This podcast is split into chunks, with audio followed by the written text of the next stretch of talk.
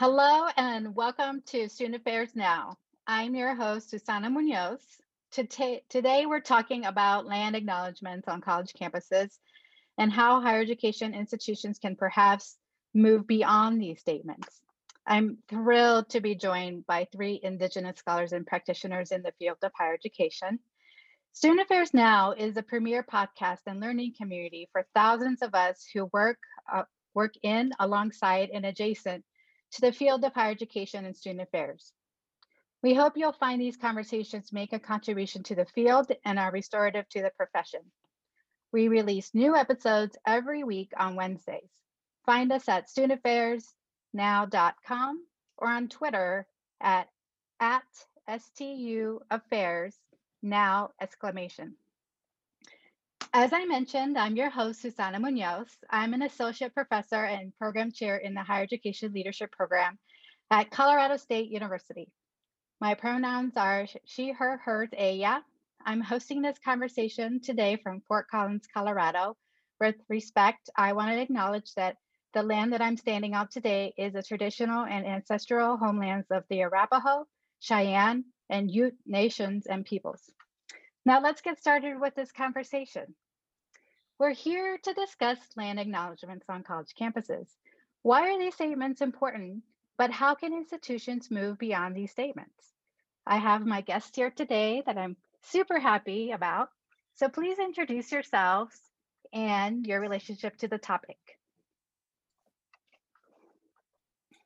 Me first? Yes. um, Halito, hello everyone. Uh, my name is Tiffany Kelly. My pronouns are she, her, and hers. Um, I'm a citizen of the Choctaw Nation of Oklahoma, and I am currently working um, at Colorado State University also. I serve as the assistant director in the Native American Cultural Center here, and I also um, serve as a co-chair for the Native American Advisory Council to the President, which is doing um, is a newer advisory council, which is doing a lot of the indigenizing indigenous work at Colorado State, um, where our land acknowledgement was created by indigenous and native faculty, staff, and community members. So um, I've been doing this work for a couple of years now. And then I also am involved with NASPA, serving um, as a co-chair of the Indigenous Peoples Knowledge Community, where we are also doing some of this work within NASPA and really having conversations about centering and visibilizing Indigenous and Native um, student affairs professionals. So I'm also just a little more about me. Um, I'm a first generation student um, and I'm multiracial.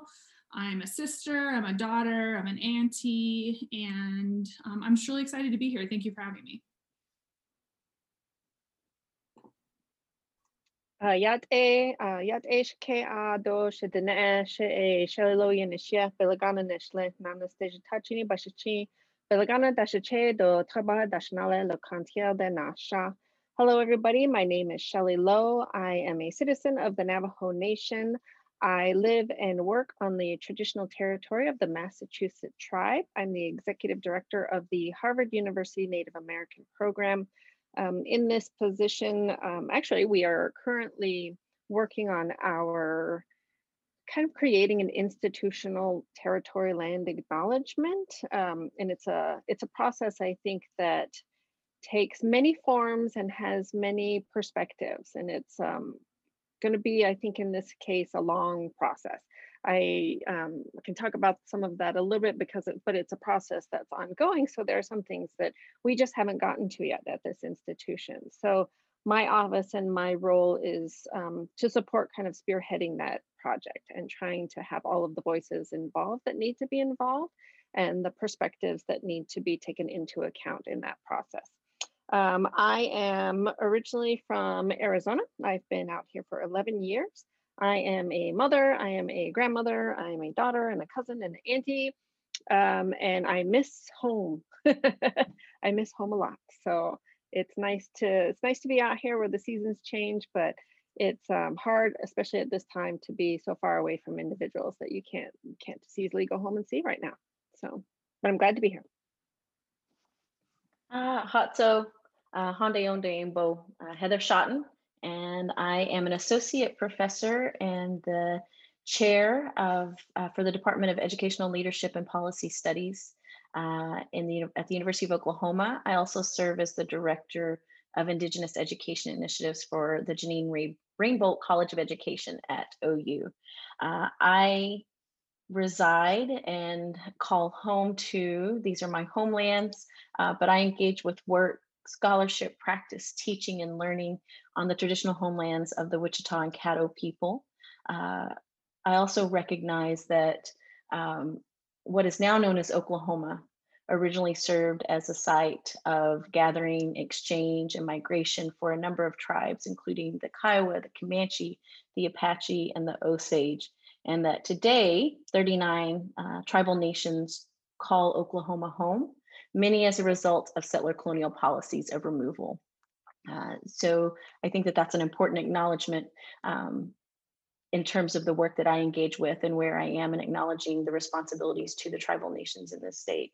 Uh, I am a citizen of the Wichita and affiliated tribes. I'm also a Kiowa and Cheyenne descendant.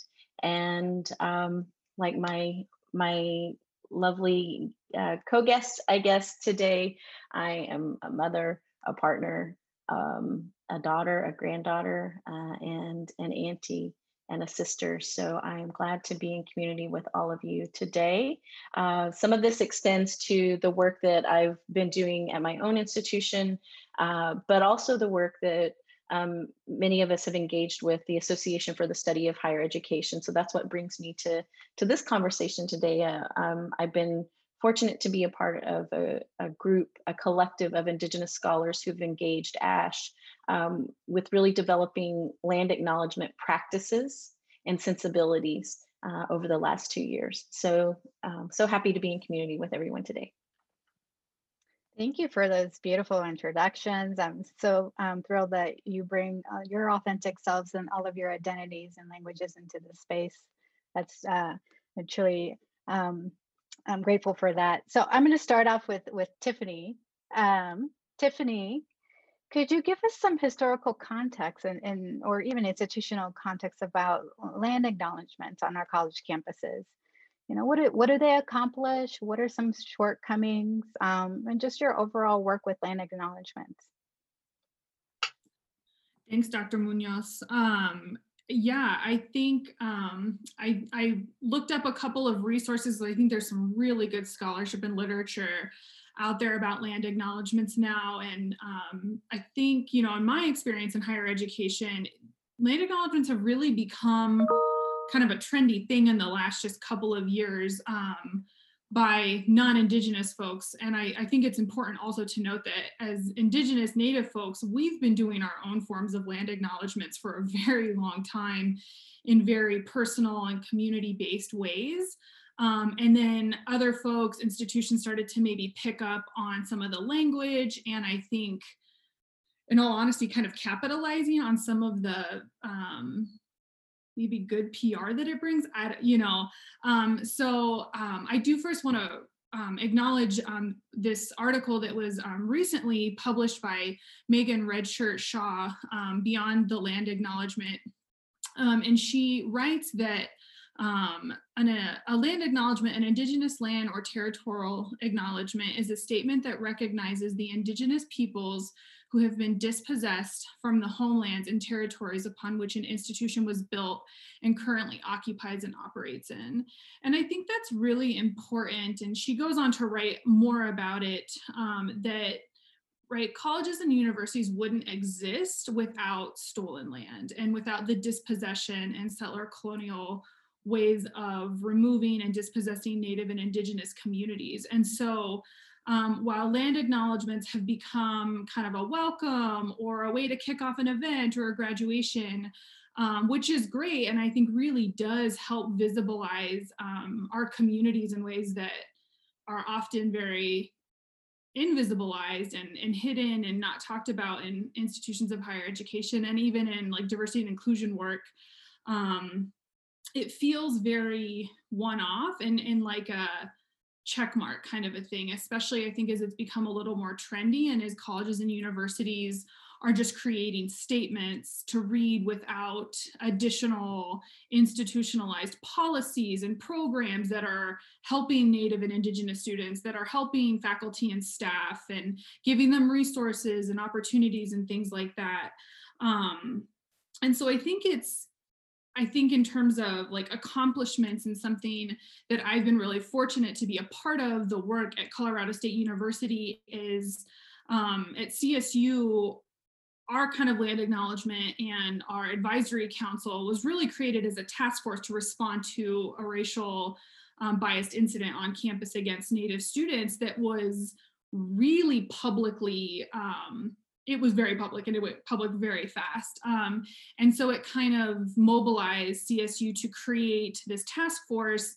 And out of this task force and a lot of work by Native and Indigenous um, faculty and staff and community members and students, the, the language and the land acknowledgement was created. Um, and it's a very like public forward facing thing. So I think folks really think that um, it's kind of a one-off and i think that's good to question but i also think it's given us some leverage and some capital to to push some other initiatives um, and really question policies and practices that csu as a land grant institution should have been thinking about a long time ago and really since the beginning um, and so I think some of those accomplishments and some of the things that it do, that it's done, um, at least at CSU and in my experience, is it's it's created some some institutionalized scholarships and award money for Native students.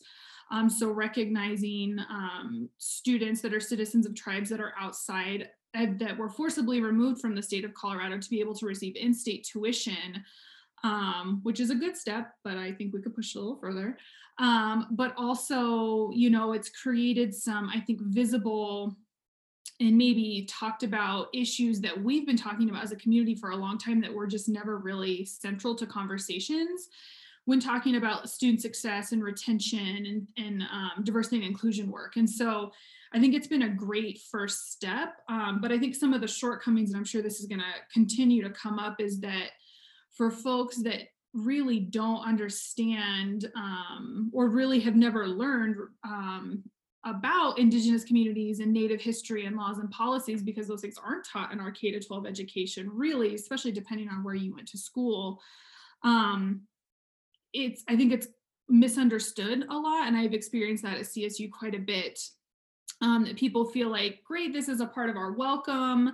Um, and we read it and now i'm going to go into logistics of the programs like here's where the bathrooms are and then i'm going to do a full, an actual welcome. So it feels like very tasky and it's just read and it's you can feel when someone doesn't maybe understand what their role is in the land acknowledgement which is something we talk about a lot um, and I I kind of joke about. It. I'm like, right. I think land acknowledgements are really for non-native and indigenous folks because if we were really having these conversations, you'd be giving us our land back, or we'd be providing free tuition or something for students. Um, and so, like, what is your role in understanding your your positionality to this land? And even as a native person, I'm a settler here because my tribe, my people are not of this land. And so, even what is my role in this work and um, pushing further beyond the land acknowledgement, which is the title of the podcast. So, um, you know, I think something I think about a lot and something that I've been grateful to have some conversations around within NASPA my Indigenous Peoples Knowledge Community group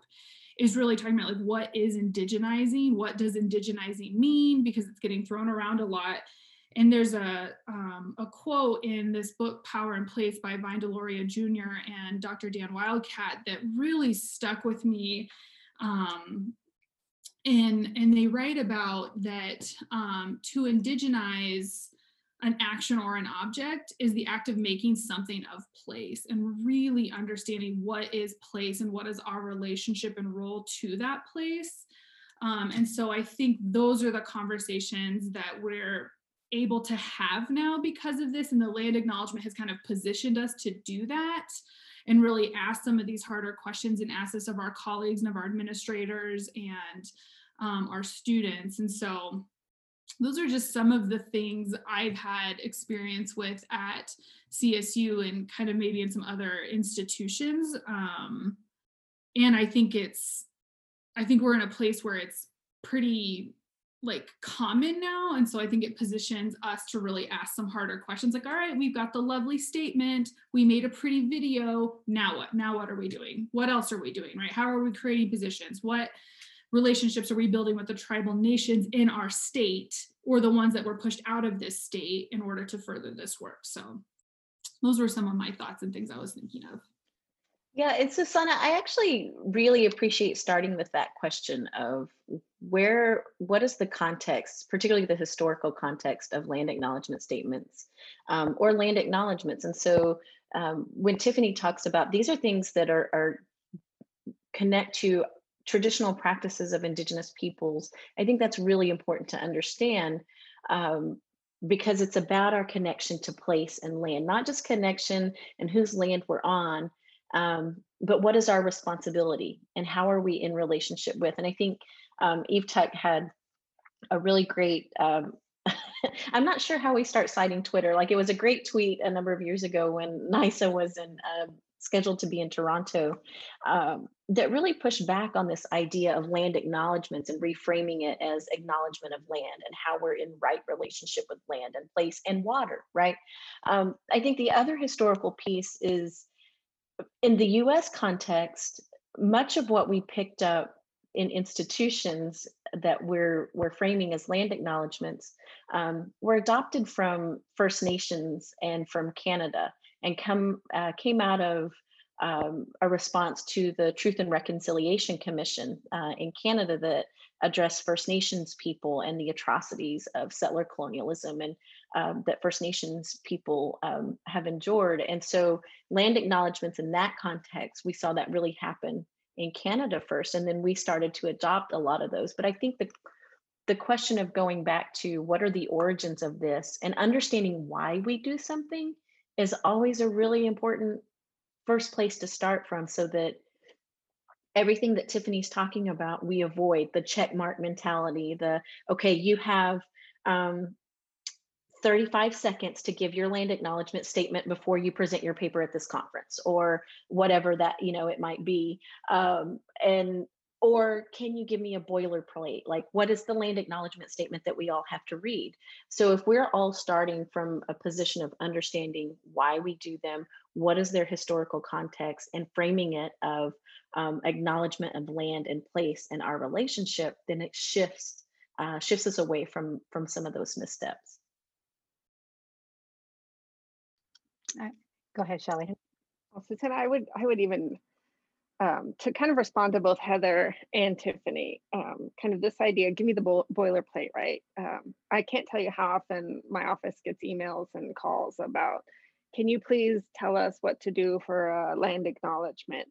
Um, can you please come over and do the land acknowledgement for us? Can you please tell us a Native person who could do the land acknowledgement for us? And the reality is, it's not supposed to be by a Native person, right? It's supposed to be by you, whoever's opening your event. Doesn't matter who it is, you're supposed to do it. Um, my favorite one was, can you come over? We can record you so we can play it at the beginning of all of our programs. No, that's not how it works. Um, but I like the I like Tiffany and kind of talking about how do we ground ourselves in place, right? Place being more than um, just a place, but also land. And I think the the reality is we do this really well in student affairs. We do this every single day as we come into our jobs. We ground ourselves within a certain place within the institution, within a certain role, right? We know what our job is. We know what it is, where we belong. And trust me, if if we think we over overstep our bounds of where we belong somebody will tell us somebody not in student affairs and academics or something will tell us that we've overstepped our bounds right we're very good about knowing where we sit within an institution where our physical office space is you know how is it accessible to students um, and i think you know it's it's a part of it's a it's about taking that a step further right and understanding okay our physical office our physical institution where does it sit you know geographically? Where does it sit within a region? Where does it sit you know w- when i look outside what are the trees that i see? What's the environment? Um, what's out there?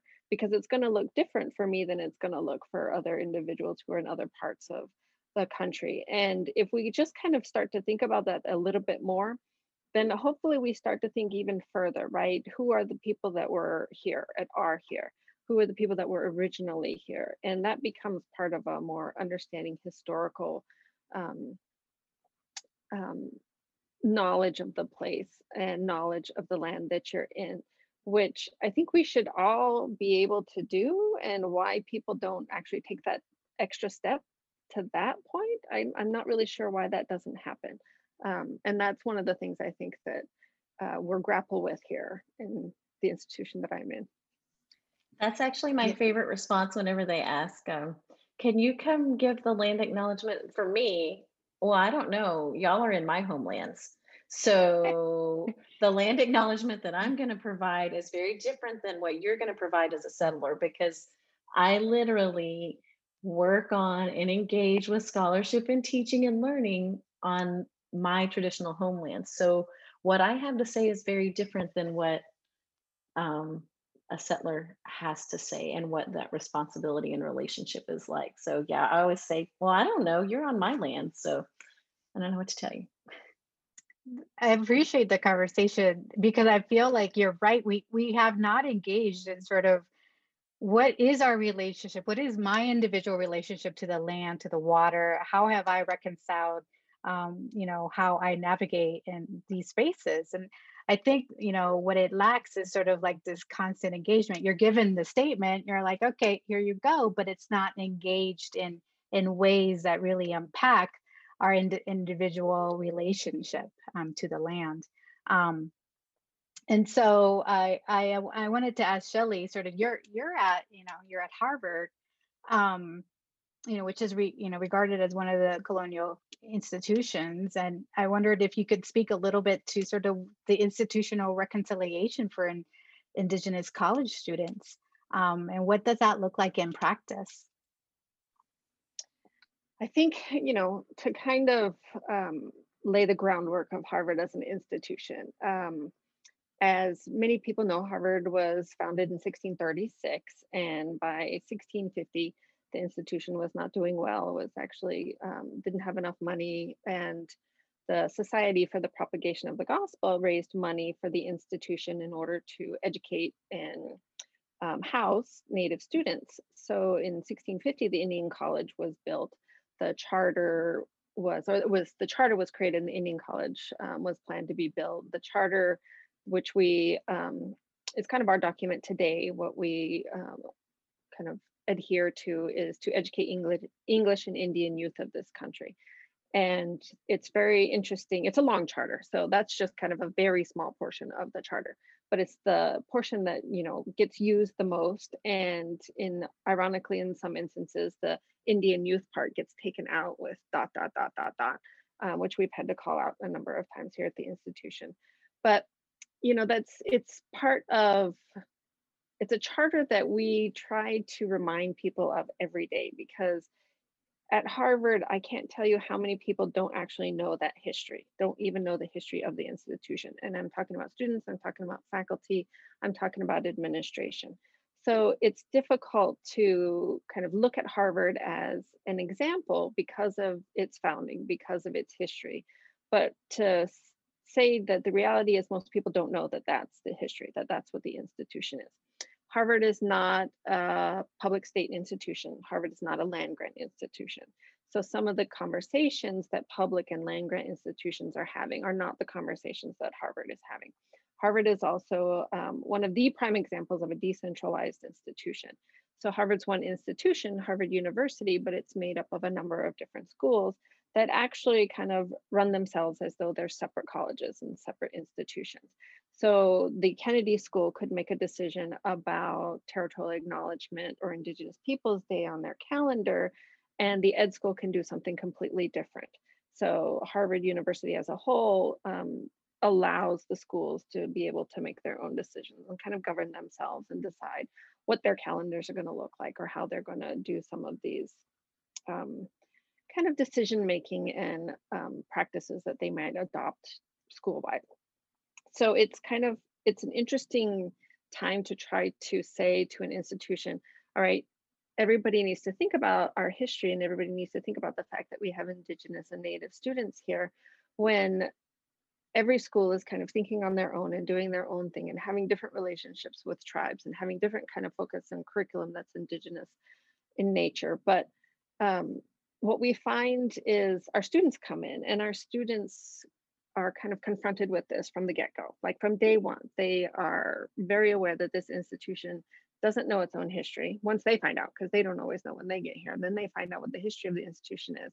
They find out that very few people even know that natives still exist in this institution um, and in the area generally and that they are one of maybe two other students at the school that they're at um, hopefully there's a few more. There are a couple of schools that have more than, you know, a handful of Native students. And they start to feel that um, kind of sadness, right? That this institution really is so, for all of its knowledge and glory, um, really clueless about something that's so important to them and about their identity, about where they come from, about the reality of where they live, what um, Indigenous cultures are about, what Indigenous knowledge and studies about and we find that students get they start to come together and they start to have conversations with each other. And if there is something that has actually happened here at harvard in terms of institutional change acknowledging indigenous peoples day in certain instances or faculty um, giving land acknowledgements at the beginning of events a lot of it has come from students coming together and petitioning or writing letters to the deans and to their schools um, and making this public through, you know, the student newspaper or being interviewed through the Harvard Gazette, right? Our students really do, um, they, they have a voice and they tell the institution quite point blankly, you know, this is wrong and you need to change this. Um, how does the institution respond to that? Mm, you know, depends on the school and depends on the individual who is kind of dean of the school or the faculty in that school. I do think that over the past couple of years, we're seeing a lot more faculty paying attention.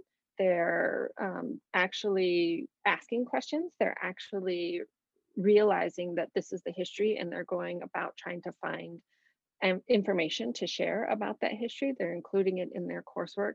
But it's just, it's a start. And for an institution that's so old and has this his, has had this history for so long, you know, sometimes it's really shocking that we're just now getting to that point and we're just now being able to really kind of say to a student who comes in, oh, the university now does, or this school and this school and this school um, recognizes Indigenous Peoples Day.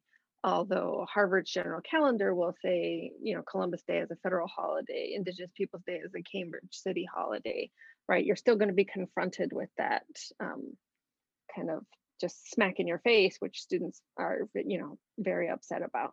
But they're going to events and they're hearing land acknowledgements. We have institutions on campus that are putting up signs in their buildings with land acknowledgements. Um, and it's it's starting to be a conversation regularly across campus, but it's not something that the institution has adopted kind of university wide, right? And that's the conversation that we're trying to push forward now. How do you create something that is university wide? Because we see so many great examples from other institutions, right? And everybody's always trying to look at Harvard as the example. And we have to uh, be honest and say, yeah, you know, we haven't gotten there yet. we're, we're working on it. Um, it's, it's a conversation that, you know, our allies are, are really having to be um, pushing forward for us. We're such a small voice in terms of natives on campus um, we tenured the first Native faculty member in 2018. First time Harvard's ever had a tenured Native faculty member. And, you know, so it's small steps, but these little things are starting to move the conversation forward.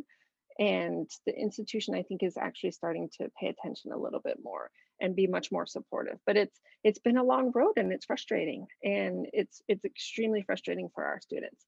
Um, and we just we just got to keep going right you just got to keep that conversation front and center and keep reminding the institution that this needs to happen Thank you for that. Yes, I think I, I had to let out a big sigh when you said 2018 was the first time you tenured an, an Indigenous faculty. That's and it, it's it is work. It is those you know continued steps and and you know one of the things that um, we continue to notice is that it's the students, labor, that are continually pushing on these issues to our administration. Um, and, and, and so Heather, like, you know, how should our colleges and universities be operating in relationship, you know, to the land that we currently operate in? And, you know, what, you know, what should we be thinking and asking and questioning, you know, our universities to be doing? Well, first of all, I just have to acknowledge I love that Shelly is always like, um, y'all need to quit looking to Harvard as the epitome with all of the answers. I love her honesty about that because I think that that's really important. When we think about um, how we, how, what institutions we look to, and are we really thinking about what they're getting right and what they're not? Like the fact that 2018 Wow. Um, and and for those, you know, for higher ed scholars and practitioners that know the the deep history of of those institutions. So yeah, I, I just needed to acknowledge that because I love it. Um, and she she's pretty vocal about that in lots of spaces. So to her credit. So when you know, I I think about this question of then how um, should we be oper- our institutions be operating in relationship with land um, that they that they currently occupy um, and one i think is understanding that the context um, so tristan Ahtone did this really great um, series on land grab universities and um, and has provided and has done a, po- um, a podcast episode on it and lots of writing uh, about our land grant institutions. And how many of our institutions um, don't question where that land came from or what that means uh, and how they continue to benefit from um, occupying indigenous land and so i think that that's the the that's the minimal step um, of of thinking about how you're in relationship with land is understanding what what your relationship is and what the historical context is.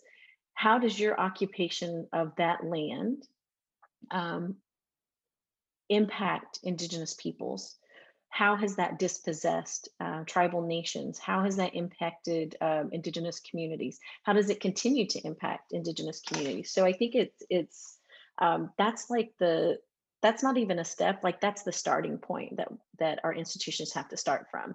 Um, and so i think that even you know the, the question to Shelly about thinking about institutional reconciliation. So colorado state is a great example of recognizing how the institution benefits from the dispossession of land for the original inhabitants of that area right so um, reconciling that with tuition waivers for descendants of those tribes uh, and what the, what that looks like. That's a that's I think a, a great first step and a great example.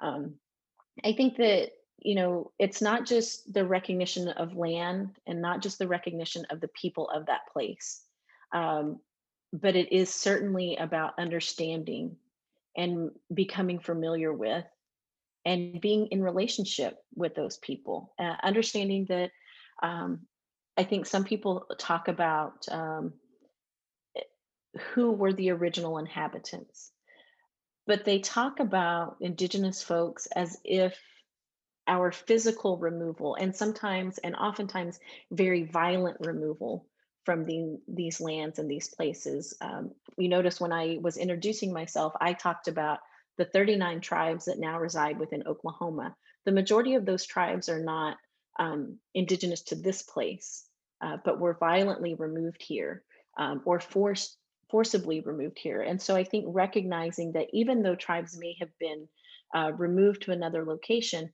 that doesn't remove our connection to those lands and those places, right? So when we talk about indigenous peoples who historically or traditionally had ties to those lands, it erases the the connection that we keep with our ancestral homelands, right? And um, you know, our, our sister scholar uh, Charlotte Davidson often talks about the umbilical connection that we have to land into place. And so I think understanding those things, um, when we think about institutions and um, their relationship to the land that they occupy, again, understanding the role of, of settler colonialism What is the role of settler colonialism and how does the institution continue to benefit from that?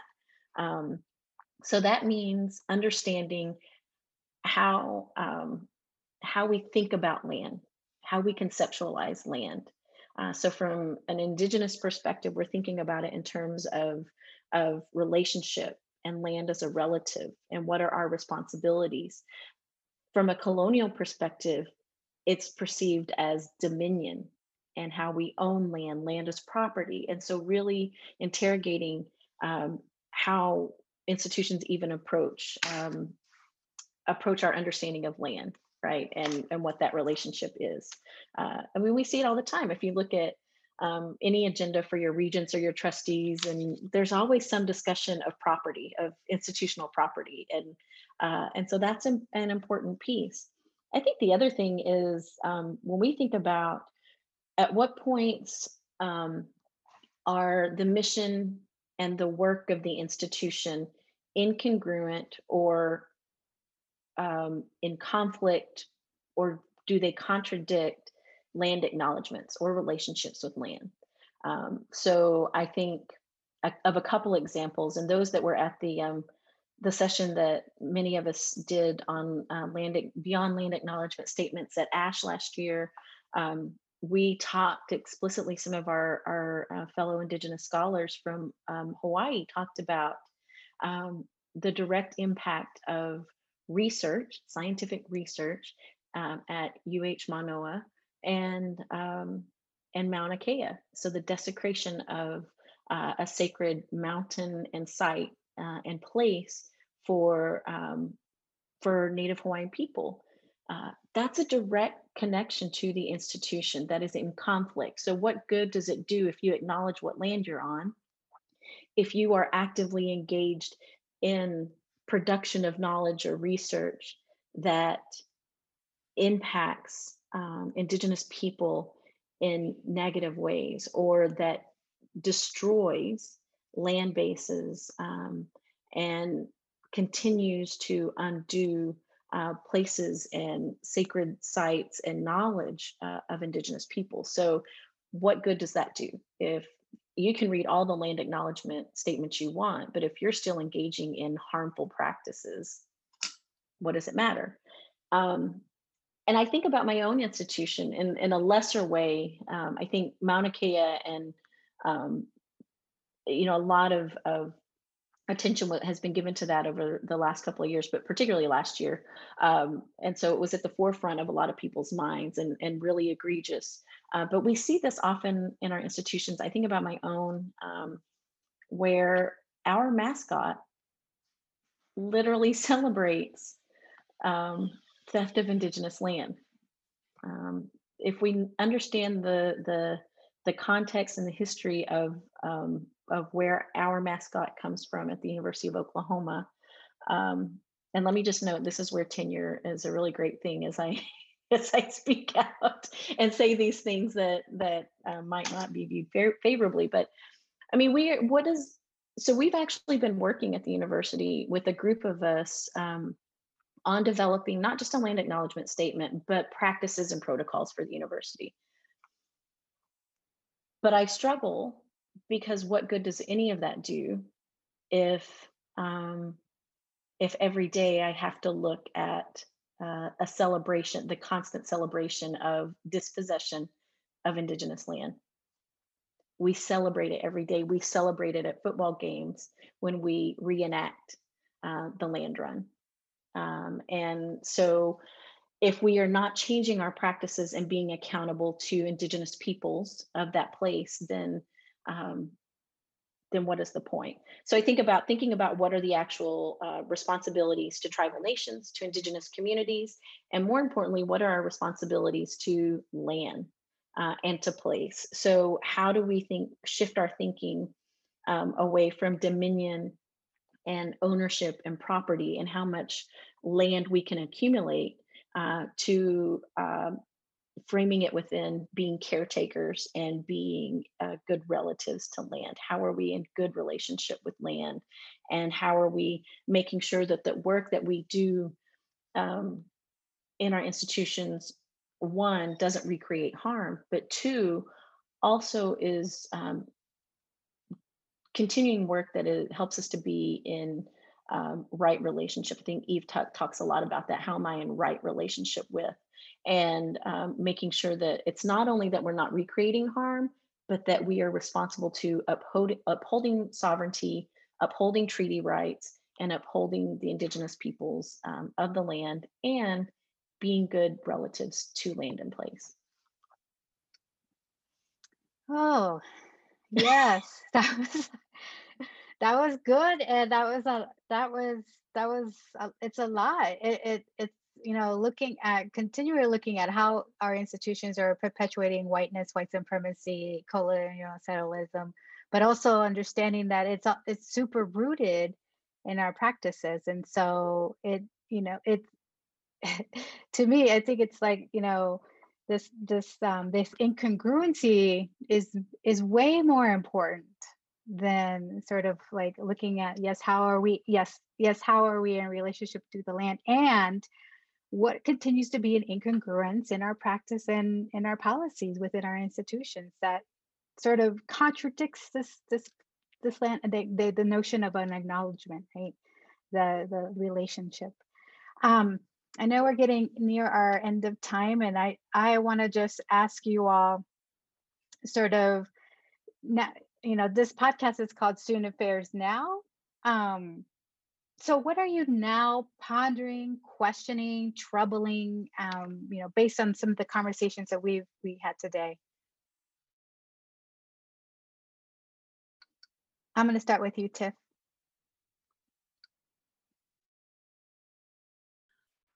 yeah i i mean i jotted down a lot of notes because i'm definitely like mulling over as a student affairs practitioner like what is our role in student affairs to really like push the agenda and help our institutions do some of this work.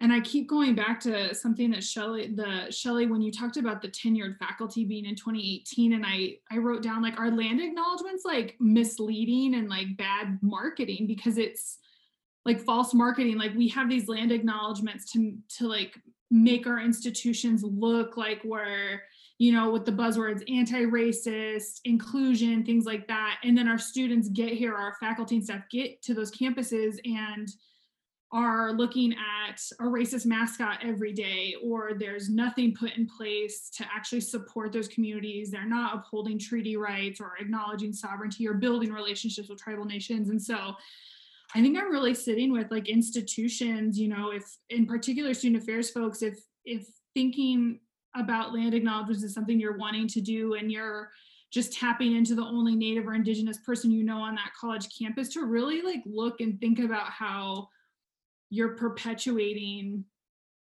the, like those settler colonial logics of the erasure of native people and only wanting us for token whatever you know what policies and practices are actually being advocated for and brought forward to to be talked about you know the land acknowledgements really are just like they, they seem easy and i think folks are creating and adapting language very easily without doing some of that harder work but what else are you doing? And i think that's a lot of what everyone brought up today and really like it's like if you think this is easy then you better be ready to do the rest of the work that comes along with it and i don't know if folks really understand like what all that extra and additional work is and should be um and and so yeah i think i'm just sitting with some of that of of like what are those conversations looking like and also that can't just live in student affairs like we don't have the capacity to do those things and are often the one asked to do those things um like Shelly well, and Heather, you were talking to, right? Being like the native office, like getting asked to do all the things. That's like, um, we're trying to take care of our students over here who are in crisis right now because of everything happening. But sure, let me come speak for 25 seconds at the beginning of your thing. So now I'm rambling, but those were some of the like notes that I jotted down of just like this is really hard work and it's hard work that really comes down to relationships and and really looking at policies and practices and evaluating like how your institution continues to benefit off of the genocidal practices against native and indigenous communities and those aren't fun conversations so it, i think it requires a lot of commitment and accountability and responsibility on the part of institutions and the folks working there um, to be a good relative, like Heather was saying. So, yeah. Thank you. Shelly, how about you?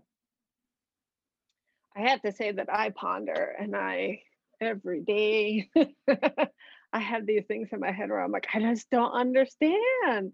Why is this happening? I don't get it.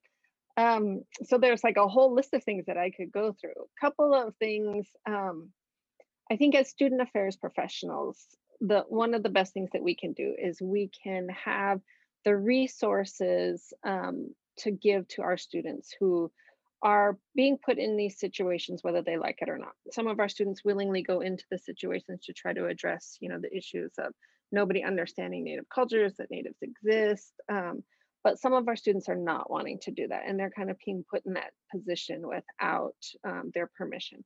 So we do our best to make sure that the resources and you know um, the protections that we can give them when they have to go into these conversations when they have to play this role that they haven't asked for um, and being there to support them and making sure that they know that we're there and we're going to continue the work that they do because students you know when they're in our institutions they don't understand that they're transient in our institutions right? They're not going to be here forever. They're going to go and they're going to have to do it in a different place as they leave our institutions. But i ponder every day i just don't understand how a student can graduate from an institution of higher education in this country without understanding that native people are contemporary that we exist, that we are enduring, and we're going, we're not going anywhere. That we have real cultures, that we have living cultures, living languages, that we have sovereignty, that we are native nations. You know, I, it just, I'm just shocked by the extremely talented, um, intelligent people who graduate from our institutions and don't know that still. They go out into the world to do these jobs they go out to make all of you know in leadership positions to make all of these changes but they are not aware of the fact that native people are real that we exist that we are part of this country that we are part of this world that we have been here and we will continue to be here. It just it i'm just shocked every day when somebody comes up to me i didn't know native people still exist high school teachers i just i don't know um, so what I ponder is, you know, and I say this a lot, too many people have no idea what they don't even know. And how do we change that? How do we, as institutions of higher learning, how do we, as professionals and student affairs, right? How do we help our institutions to address that issue? Um, without you know um, putting all of the burden on like tiffany said two or three people right staff in the native studies program or staff in the Native Student Support Office, right? We need our allies and individuals to help us do all of this work. And building that coalition, I think, is it's part of our jobs that we we need to make sure that the right people are in with us because we know that when we do this work, if the wrong person's in, it really derails things and it takes things off in a different direction that we needed to go but you know it's it's going to be something that um, is starting now but i think it's something that we're going to continue to talk about in 10, 20 years, unfortunately. There. All right, I'll keep it short. Um, so I, I think that really what I I continue to grapple with, and I and I hope that others grapple with, is that all of these conversations um, around land acknowledgement practices, um, around land and responsibility and relationship, um, really around decolonizing work, is a process. It's not a destination that we, and when we frame it as a destination, um, that's when we get to the checklist um, that we have arrived. And I think it, what I have, I continue to grapple with um, is then what is that ongoing process and how do I engage this as an ongoing process of responsibility and reciprocity and approach it from um, from that place and and through that lens and so that um, my hope is that across our institutions in student affairs and academic affairs um, at, at every level that then we're being good um, good community members with one another and grappling with these questions together and encouraging one another to think about this as again a process and not a destination um, so that we're removing that kind of expertise and um, the notion that we have nothing yet to learn the land is always teaching us right we're always learning um, and so as long as we um, center ourselves and um, from that place i think that um, that it opens up um, possibility and opportunity for us to engage in the work that we do in higher ed in much more humane uh, and responsible ways. Thank you so much for that. And, you know, I love that you, you all brought in sort of this, this is a process and that um, the coalition building needs to be there and that, um, you know, it has the moving beyond the, the nat, land acknowledgements require that we, we do some critical reflection um, in our leadership. And, uh, I think that's, that's, I appreciate all the knowledge that you've brought in today I'm grateful that the time that you gave today as a guest on Student Affairs Now. Um, you can receive reminders about this and other episodes by subscribing to Student Affairs Now newsletter or browsing our archives at studentaffairsnow.com. Please subscribe to the podcast, invite others to subscribe, share on social media, or leave a five star review.